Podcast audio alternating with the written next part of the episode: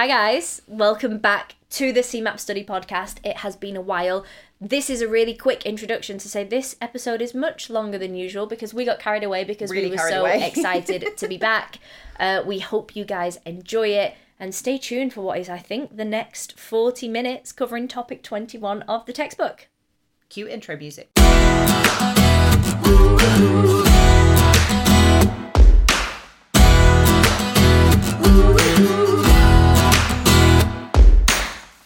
Hi, everybody. It has been a minute, and by a minute, I mean it's been a good while Months? So we do recordings in advance and then upload like five weeks at a time, a week at a time, five weeks in advance. So it's been a good few months since we've It done has. this. But it's really, really good to be back. If you are watching this on YouTube, you will see that we are we have a nice new setup. We didn't just paint a wall. we relocated entirely from my living room to my daughter's bedroom. She does have the best bedroom. Yeah, she does. So we are here with a new look and a little bit of new sound as well. And we're bringing it all back. So we finished the last episode with topic 20 of the CeMAP 1 stuff. Yeah. We're going to pick up right where we left off. So we're going to pick up topic 22, which is co- 21. 21. Which is conduct of business requirements 2. That's where the 2 came into it Oh, okay, right. Yeah. it's about as thrilling as last time. But before we jump into that, I just want to give everybody a little bit of an update as to where Future in Finance is up to because it's been a second and a lot has happened. First of all, the CeMAP 1 masterclass that I was banging on about the whole time we were recording this podcast, that's live. That runs every month. People join and take it and they pass their CeMAP every month. That's just business as usual now, which is Crazy. amazing. Um, the podcast is back. CeMAP 2 and 3 is in the process of being built. So, February is an estimated launch date. We are recording this podcast in the week of Black Friday, so there's been a bunch of offers. By the time this podcast launches, you will have missed out. So, sorry if you missed it. Snooze, you lose, all of that kind of stuff. But the idea is is that by f- the end of Feb, we should be running masterclasses for CeMAP 1 and CeMAP 2 and 3 every month. And you can book on. You can see all the reviews that the CeMAP 1 masterclass has had, which have been amazing. The e learning platform is like the golden ticket for everybody that can't do a five day thing. So, Yeah. again, you can see the reviews on the website, which, if you didn't know, is futureinfinance.co.uk. Because, fun fact, I was using cmap.com and then I got a very strongly worded email from the London Institute of Banking. oh, no, it was a letter. It was a letter, but they'd attached it into an email, so slightly less threatening. Oh. Um, just to say that cmap.com was a trademark and I couldn't use it, therefore I am no longer Stop using it. that. Uh, I can't use cmap.com, that is no longer mine. It's futureinfinance.co.uk for all of your mortgage exam related Everything you need. Exactly. So the e-learning platform has been a huge success. You can see all the reviews there as well, and that was the one where you get the video files, the audio files, the exclusive ebook, an exam style platform where you can sit kind of like exam questions in the platform, but not exact exam questions because that would also get me into a lot of trouble. Um, but that's been fab. If you guys want a free trial of that, you can get a five day free trial just by messaging me on literally any platform. My number is on the website. You can send me a WhatsApp if you want to, but most Yay. people slide into my Instagram DMs. So everything is running really smoothly with Future in Finance. And I have my first employee. You will be astounded to hear that my first employee is, in fact, Maria. Also, this isn't included in my packet. Oh, yeah, But I do get a pension. Oh, yeah, she does get it. Oh, I I actually need to sort that out. Yeah, so things have moved really, really fast, which is why the podcast kind of took a downward step because this all started with me and Maria and a few wines on my part, gins on Maria's part, on my sofa, being like, let's record this on my laptop and see what happens. And it took off, and every day people message the Instagram account and they're like, I found it, I love it, you've saved my life, I've passed my CeMAP, and every day it, it's like the best thing that I've ever done. So thank you so much to all of you guys for listening. Thank you so much for coming back. If you've stuck with us while we've had this break, hopefully we're going to be giving you some really good content. These episodes should take us to the end of the CeMAP 1 stuff by about the new year and then at some point in January, we are going to kick off with season two, which will be the CeMAP 2 and 3 stuff. So, for all of you that have been asking, this is great, but I'm trying to pass my CeMAP 2 and 3. I've heard you. I'm coming to it. Please just bear with me. Keep sending me messages though. Keep asking me questions because the more questions you ask, the more information I can give to you guys that would help. Yeah. Maria, have I missed anything? No, I think that's everything. Um, literally, just keep keep with the feedback, guys. Keep doing it because that's part of the reason that I'm happy to come and sit here and make a fool of myself on camera and be threatened by a microphone that is approximately this far from my face because I'm told that this far is how far it's meant to be for effective sound collection or whatever the hell this thing is doing. So, What you guys can't see and you can't hear is that we now have a videographer called Chris who has literally got his head in his hands and he's like, What the ever living fuck are you two doing? Because this bit wasn't, I mean, most of it isn't scripted. None of it's scripted. This bit definitely wasn't scripted, but yeah, he sits there and he's like, Just move on. Just keep, keep, going." with it. So we are going to move along. So, Topic 21. One. thank you. Conduct of business requirements 2. I'm going to be honest, it's not a thrilling read. People. you say this every time. I do say this about every topic, but at least the first half of the textbook I find much more relatable because the second half, so from units 16 to 25, Yep. it is all the second half of your exam. So it's unit 2 of your exam. Right. And it's all just regulation stuff. Okay, So- yeah, but you you know you're going to work in a regulated industry. That's why you're all here. Yeah, but it means that it's much harder to remember because at least with the unit 1 stuff, mm-hmm. you could be like, okay, so if I won the lottery, I might get a gilt. Or my financial advisor might say, hey, why don't you invest in property? Or you can give real world examples like the Freddo inflation thing that everybody loves. It's not that easy with unit two, but what I have found is that there's some quirky ways that you can remember some really important bits. So when I get to them, if I've got a quirky way of remembering it, I will let you guys know. Um, oh, disclaimer about this part of the textbook as well. A lot of it is speaking about source books. So Right. What we need to understand about source books is they are effectively guides that are given to businesses. Okay. So if you are a mortgage lender, yeah. you would look at the Mortgage Conduct of Business source book or MCOBS. if you were an insurance company, you would look at the Insurance Conduct of Business Sourcebook. If you were a bank, you would look at the Banking Conduct of Business Sourcebook. What we need to understand is that they are just guidelines for every different type of industry. So banks will look at one, insurers will look at other another. Okay. There's also something called directives, which we're going to come on to in a different topic, but it's a similar sort of thing. So you've got um, it's it's called a Markets in Financial Instruments Directive. my God. Yeah, they're really like They the words. yeah they just called it what it is, didn't they? when we get onto that, I'll give you a handy way to remember it. Cool. Um, but the directives can overlap. So you've got the MIFID, which is the Markets in Financial Instruments Directive, and then you've got an investment managers fund in a something like a financial instruments fund managers directive, or it's not that one. When we come onto it, I'll tell you what it is. But the idea is is that some categories will have more than one directive. Okay, just to cover all the areas, so everything is covered. Exactly. Okay, that doesn't sound too complex. Okay, perfect. Well, that's a good start. Right, I'm just going to look at my notes and see where we. Oh, so first of all, we're going to talk about mortgages and how they got regulated. So, as I mentioned, MCOBS, the Mortgage Conduct of Business Yes. Sourcebook, is where you can find all the mortgage rules. Mortgages first became a regulated product in 2004.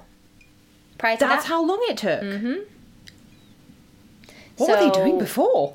It was like the wild, wild. I was west. gonna say that's why you could get a hundred and ten percent mortgage.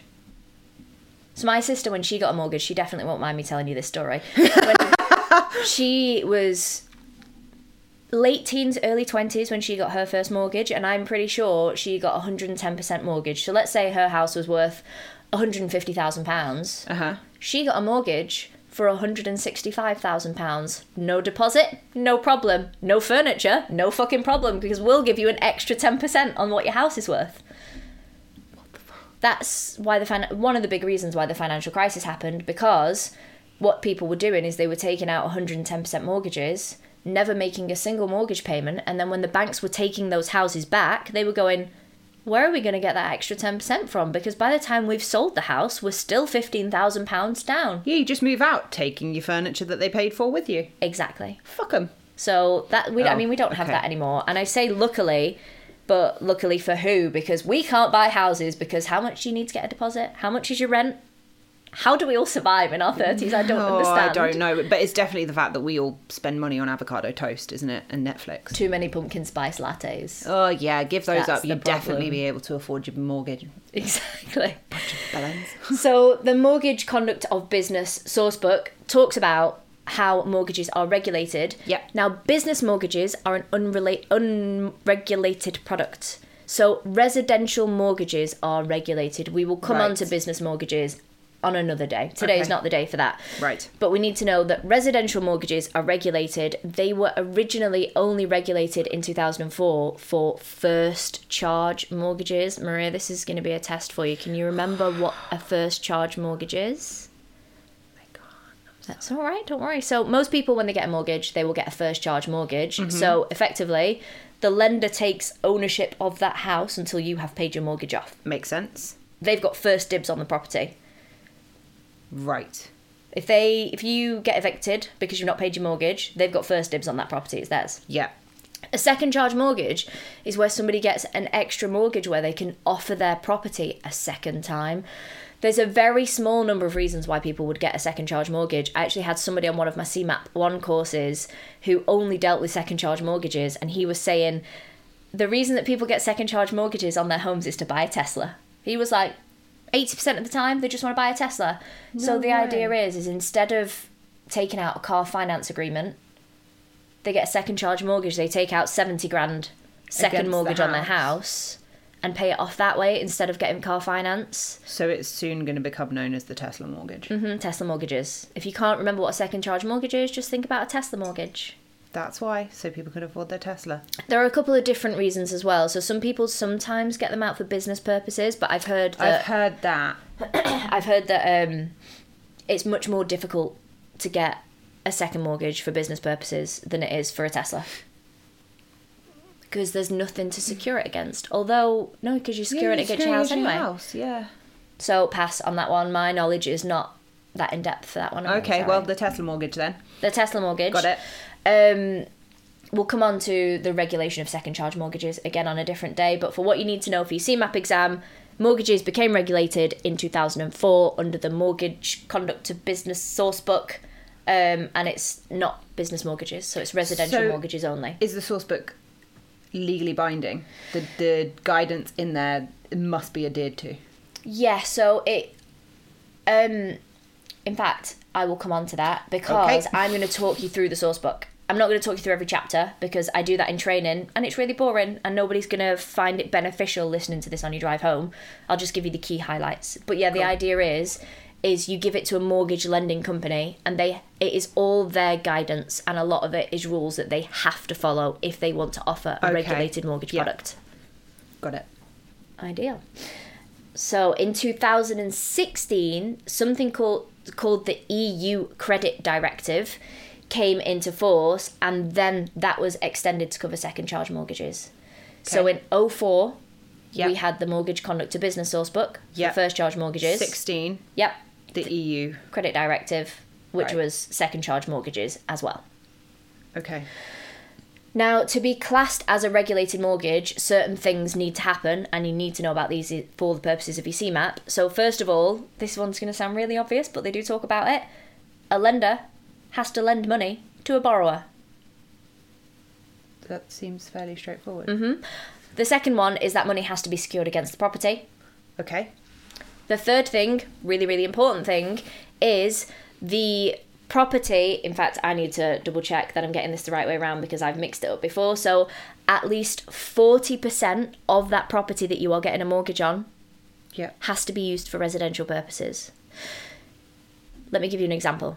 Yeah, please do. So, you guys probably all know about the ban that's coming in on XL bullies at the end of this year. Means a lot to me because I have a dog who kind of looks a little bit like she might be an XL bully. She isn't, but I feel your pain if you are one of those owners.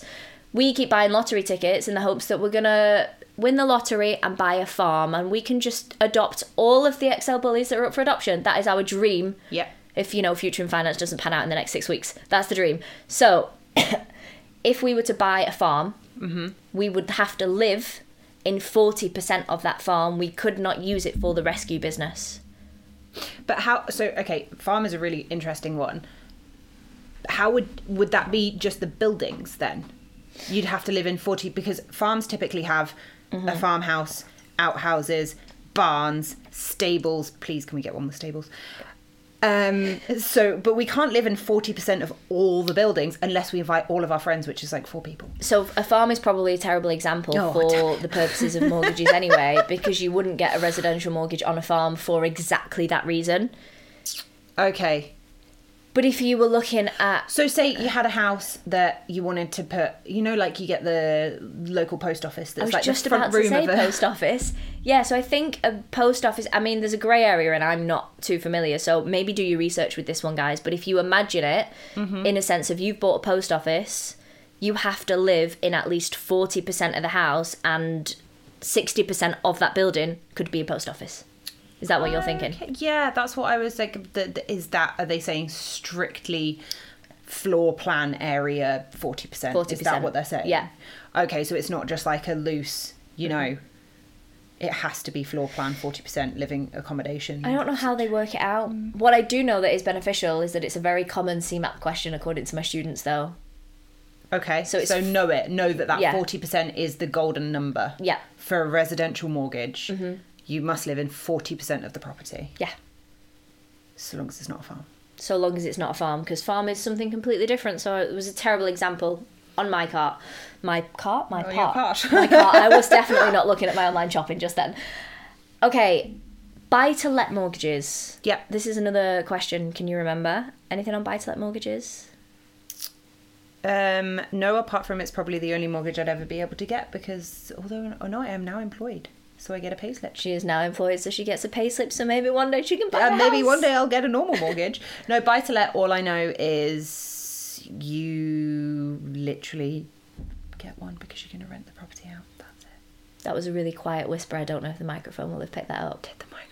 No, I'm kidding. um, that you get it because you're going to rent the property. That's it. That's all I know. That's the limit. Of Exactly. That's that's basically all that you need to know. Well- So most people that get buy to let mortgages are people who are looking to invest in property. They buy a house with the sole purpose of renting it out right. Yeah. and making an income from that rental. The way that they offer a buy to let mortgage is slightly different. So it wouldn't if we were to get a buy to let mortgage, it wouldn't be dependent on our income. Mm. It would be dependent on how much the property is worth and what the expected monthly rental income is. Okay. Because we're not paying off that mortgage, the tenant is. Right. So your finances are less important in that scenario. Usually there's I mean it depends on the lender, but there's usually a requirement that says you need to earn a minimum of I think it's twenty or twenty five thousand pounds a year to be able to get a buy to let mortgage.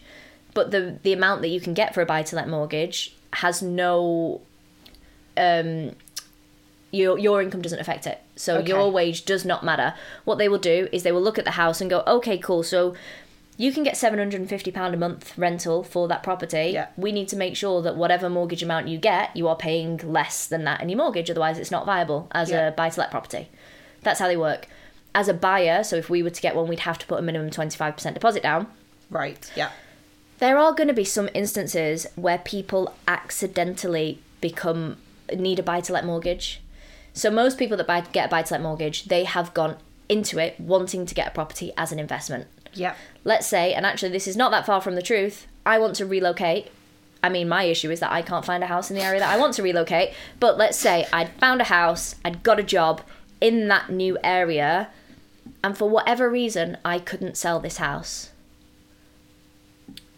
I mean, the market might not be viable, so you'd get a shitty return or whatever it Mm-hmm. is.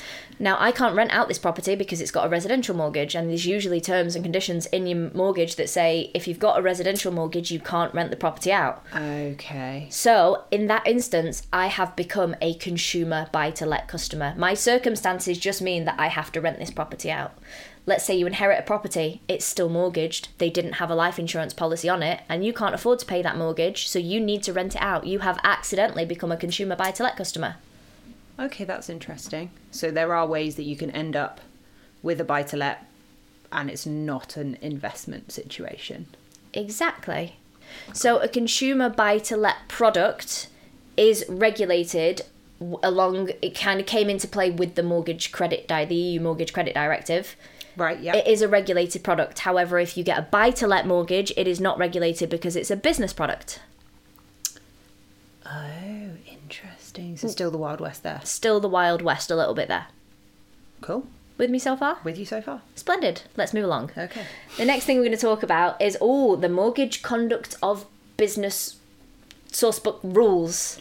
Right. Yes. I imagine it like a really big chunky textbook. It might not be. It's probably all online now anyway. I was going to say it's probably a here's your PDF. Exactly. But it covers everything that lenders need to know when they are looking to give somebody a mortgage. So, how do we consider somebody's affordability? While the rules might not be super strict because actually affordability criteria changes dependent on the markets and the yeah. budget and what's happening with inflation, all that kind of stuff, it will give guidelines.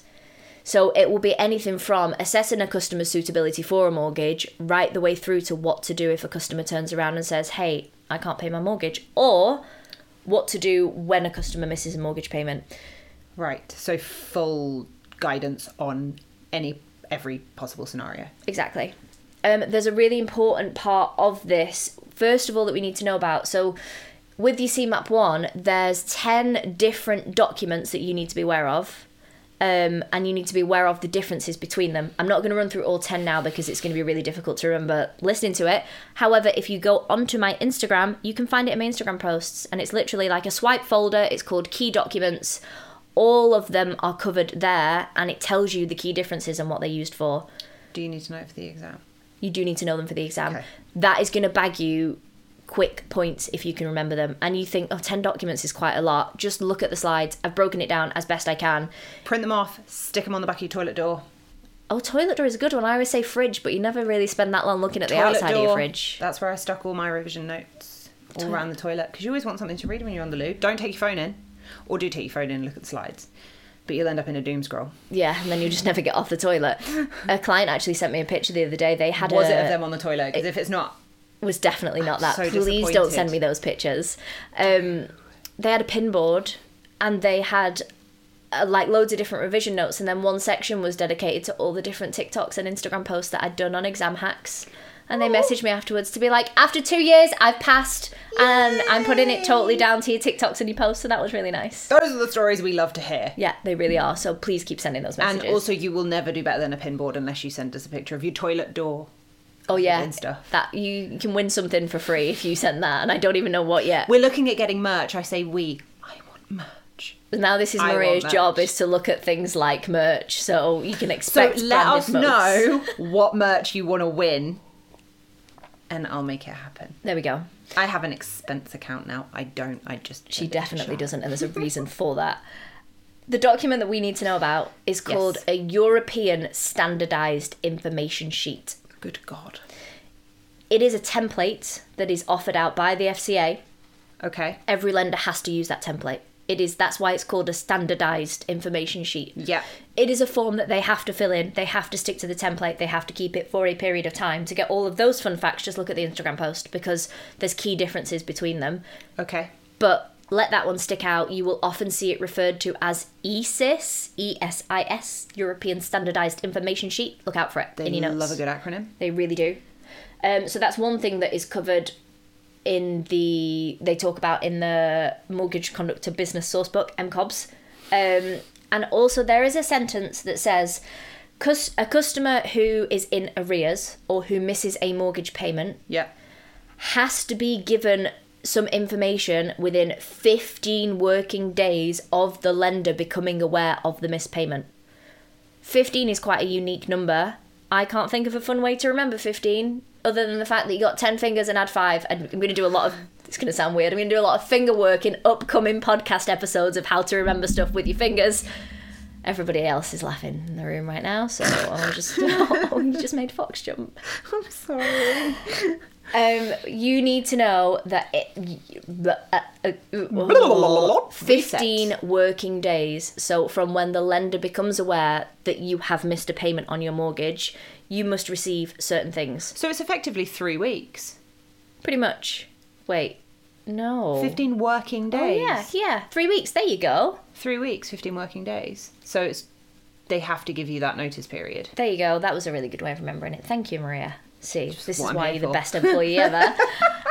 um, Only employee at the minute, so you have to call me your best employee. Fox doesn't count. We tried. we actually did. it. um, you have to have received within that time scale a letter from the lender to say that you've missed a payment, that how much of the payment that you've missed, what your outstanding balance is, and something called.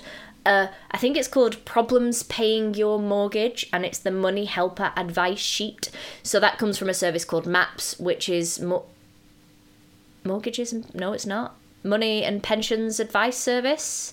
So we're going to come on to MAPS in topic 25, so I'm not really going to cover that too much now. Okay. But it's a money helper information sheet called Problems Paying Your Mortgage and how much you are in debt by, and you have to have received that within 15 working days of the lender becoming aware Right. of the missed payments.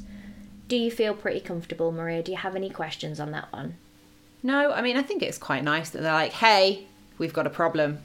You've not paid. If you're struggling, here's a bit of advice.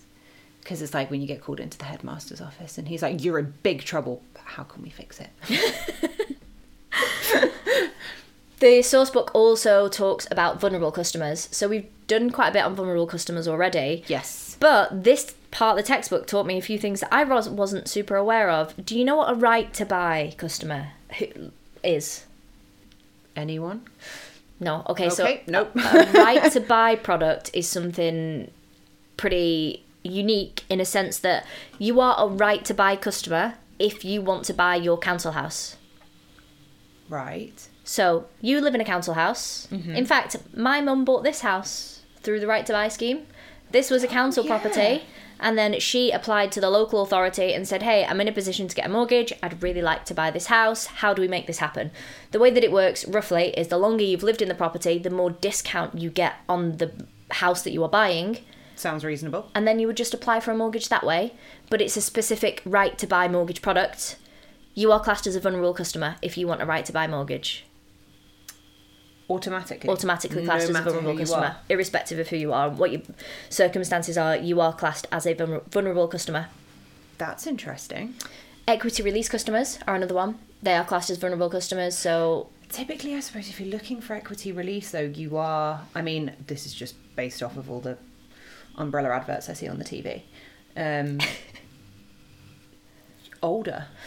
yeah, because you can't get an equity release mortgage unless you are over the age of. It, it's dependent. I think some of them it's sixty. Some of them it might be seventy now. So you are looking at a more vulnerable age group. Mhm. and people generally get equity release properties because they're hitting retirement or they're coming up to retirement and they don't have a great pension Yeah. or they're you know they're struggling for funds so what they want to do is they want to take all the equity out of their house to live off Seems reasonable. which is why you can understand they might be classed as a vulnerable customer and there's extra care that should be taken with those vulnerable customers. And the last one is something called a sale and rent back agreement. Now somebody did Right. re-explain this to me in a scenario where i was like oh i've heard of those products. I know exactly what you mean but i can't for the life of me think to repeat it now so i'll make a post about it so that people know what that is. But if you are a sale and rent back customer oh was it um shared ownership shared ownership schemes now i haven't fact checked this but one of my students said if you get in a shared ownership property you are buying 50% of your property or whatever the percentage is and you are renting the, The other. other. percentage until you are in a position to buy so it makes you a sale and rent back customer which would make you a vulnerable customer but like i said haven't fact checked that one so don't quote me on it until i've checked it So essentially, it's vulnerable in the definition that you could be very easily taken advantage of because your financial situation is such that you have to put up some kind of collateral, i.e., your house. bingo So that's why you're at much more risk if that product is missold or you are taken advantage of in the sale of that product of losing your your living exactly accommodation. So that's exactly it cool. And then that's pretty much the key bits from MCOBS. Cool. The insurance conduct of business sourcebook is the next one that we talk about. But honestly, Yay. I'm not going to give you a huge amount of detail. I'm just going to tell you that there's eight sections of it and it covers everything from is this insurance product suitable for that particular type of customer mm-hmm. right the way through to claims handling claims acceptance and claims rejection because it's been so long since we did a podcast episode i can't remember if i spoke about the mass critical illness claims rejection that they talk about in the LIBF textbook. I don't remember it. The idea was people were taking out life insurance products, Yeah. and the life insurance companies were going, Hey, tell us about every single opportunity where you've ever been to the doctors ever in your entire life since the day that you were born. And just expecting people to be able to reel those off. I actually had a student who was 18 on one of my courses, so he was like newborn fresh. Yeah, baby. Super switched on though, and he was like, I could tell you. You are the healthiest motherfucker I have ever seen in my life because I go to the doctors every three weeks because I'm old, Yeah. my back hurts. Yeah. But the idea was is that people were taking out these products, being asked that question, and they they did their best to answer it, but they would have missed something. Ten years down the line, they were getting lung cancer. They, that's just an example. The insurer was asking for medical records, looking at the documents, and then going, "Well, when you were seven, you went to the doctors because you had." cough. Yeah, your lungs hurt, and how do we know that wasn't the start of the cancer? You didn't tell us about that. Reject. So the FCA got involved and basically said, absolutely, you, can't can't, do do, that." that. And then off the back of that, they changed the rules to say, hey, okay, so now when you're asking customers questions, you need to be using the whole utmost good faith thing. So oh, it's a yeah, utmost good faith. go on then, law degree. No, not law degree. The call centre. Oh yeah, we worked in different parts of the call. I well, I was management. I didn't have to know Uh, yeah, that. you were management. Grunts, soldiers, boots on the ground over here. Yeah, utmost good faith. Someone calls and they're like, "I've definitely, my phone's definitely been stolen." Okay, ooh, tell me what happened. Well, I went out and I got drunk. Okay, well, did you see someone take it? No. Okay, it turns out that they just lobbed it somewhere in a drain, left it on a table. You know, it wasn't stolen; it was lost. But they've told you it's stolen to utmost good faith. There we go. That is a nice example. Thank you, Maria. It's terrible. Don't work in call centres. yeah avoid that one if you can um but that's the idea with the insurance conduct to business Yeah. sourcebook it is for insurers and they cover everything Okay. and then the last one is the banking conduct of business sourcebook not going to go through them. There's six sections. Please do your studying i always say this in the episodes and we've not said it yet. Not this is not a comprehensive. comprehensive guide. Please do your research. Ask me more questions but d- don't think that you could reasonably get everything that you need for your CeMAP and sit your exam and be knowledgeable enough off the back of these podcasts podcasts. Podcasts. this is just to help you guys out a little bit. Um, and then the last two things that i want to talk about were you going to say something Yeah, I was going to ask are the insurance and banking source books, have you broken those down into infographics on your social medias so people can check them out? no i haven't because honestly they're really boring I'll do it at some point and it'll go on the social medias. There we go. You can thank Maria for those when you get to it, or the money muggle is a. I'm definitely going to make a put in the bottom of an email. Yeah, that's not my official job title. No, I've let Maria choose her own job title, so God knows what's going to be at the end of those emails. Um, the Banking Conduct to Business Sourcebook, or BCOBS. There's six sections. Go and check them out. Cool. We're going to finish off this episode talking about stakeholder products because there's a really nice recap in the textbook and it's been a while and people struggle. And I think the reason that people struggle is because they they see stakeholder and they think shareholder. Right. And I completely get why your brain would do that because Yeah. my brain does that. What we need to understand about a stakeholder product is any particular stakeholder product that you see is aimed towards. I'm really sorry, I'm so distracted by how Fox loud is Fox is snoring. snoring. I'm so glad you said that because I was going to. I've got no idea if this is going to come through these microphones, but it is so loud, and I'm trying to remember what I'm trying to say, and she's just. Oh, there we go. She's awake. Okay, thank you. Um, stakeholder products are for people who have a limited financial knowledge, financial background, and are generally on a lower income.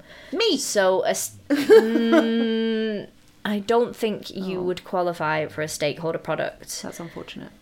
they are specifically designed for people that just don't have a super great grasp of their financial situation so they are simplified products Right. the reason we don't see them advertised is because there are much lower charges associated with stakeholder products because the banks don't make money from them so why bother advertising them Okay, so you have to meet certain criteria in order to qualify for those products. exactly Right. Okay. So it's not just like anyone can go in to a bank and be like, "I want a a stakeholder stakeholder product." No. you have to be declared a fit for that product. And usually banks will do like scripted questions to find out whether or not that's the best product for you because they have to assume that there is a very low to little to no level of knowledge about financial stuff before they can advise, before they can recommend a stakeholder product. Got it. Okay.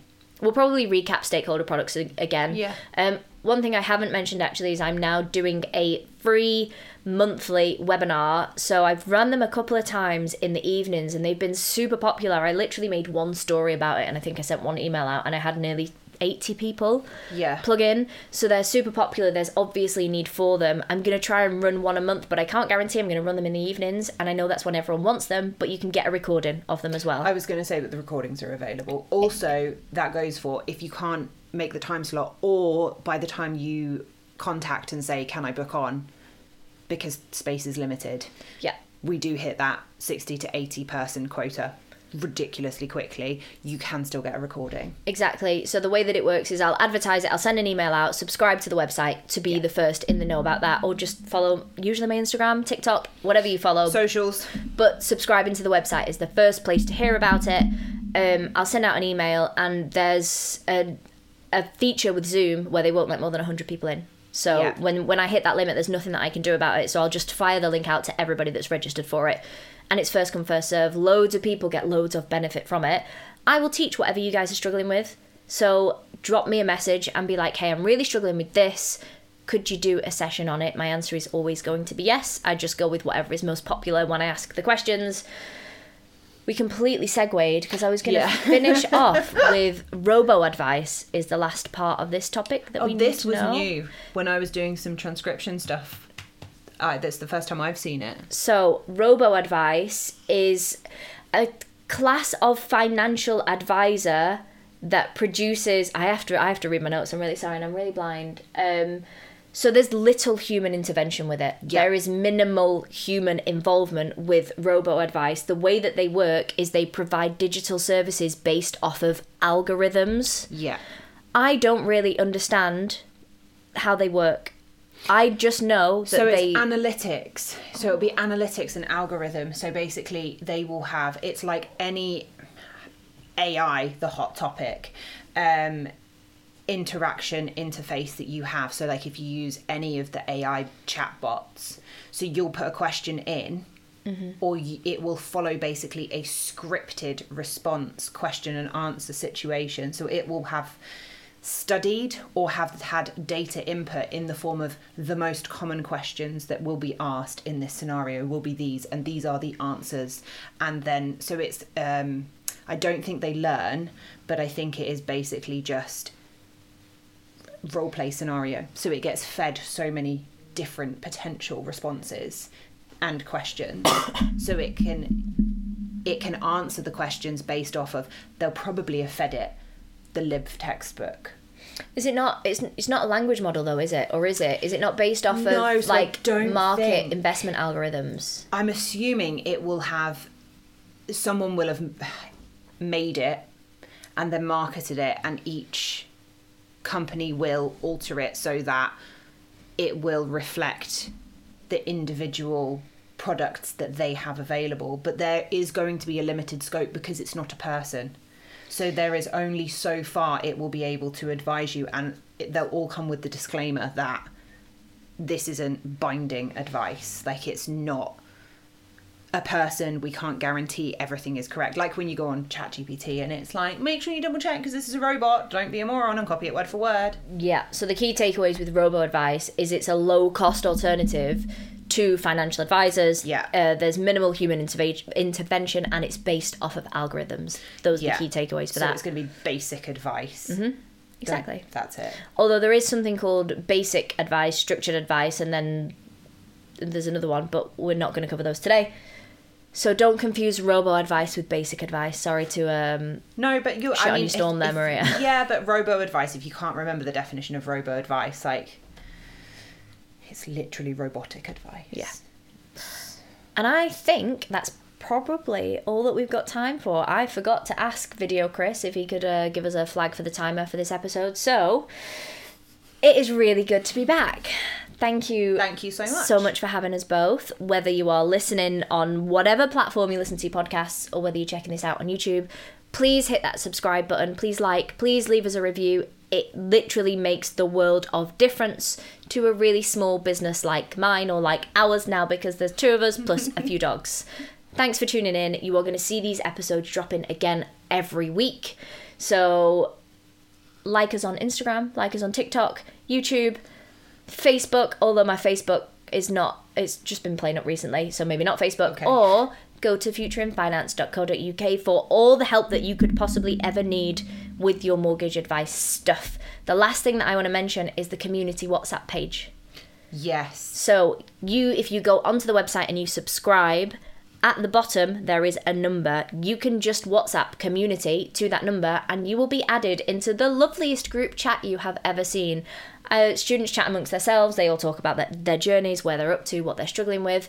A couple of people were asking about advice for um, if they get extra time for your exams because you're dyslexic and how to book that with Pearson VUE. there's so many beautiful things that go on in there. If you are studying towards your CeMAP and you want a community, that is the place to go. So don't forget to join that. And thanks so much for having us. we will you. see you guys next week. Next week. Bye. Ooh,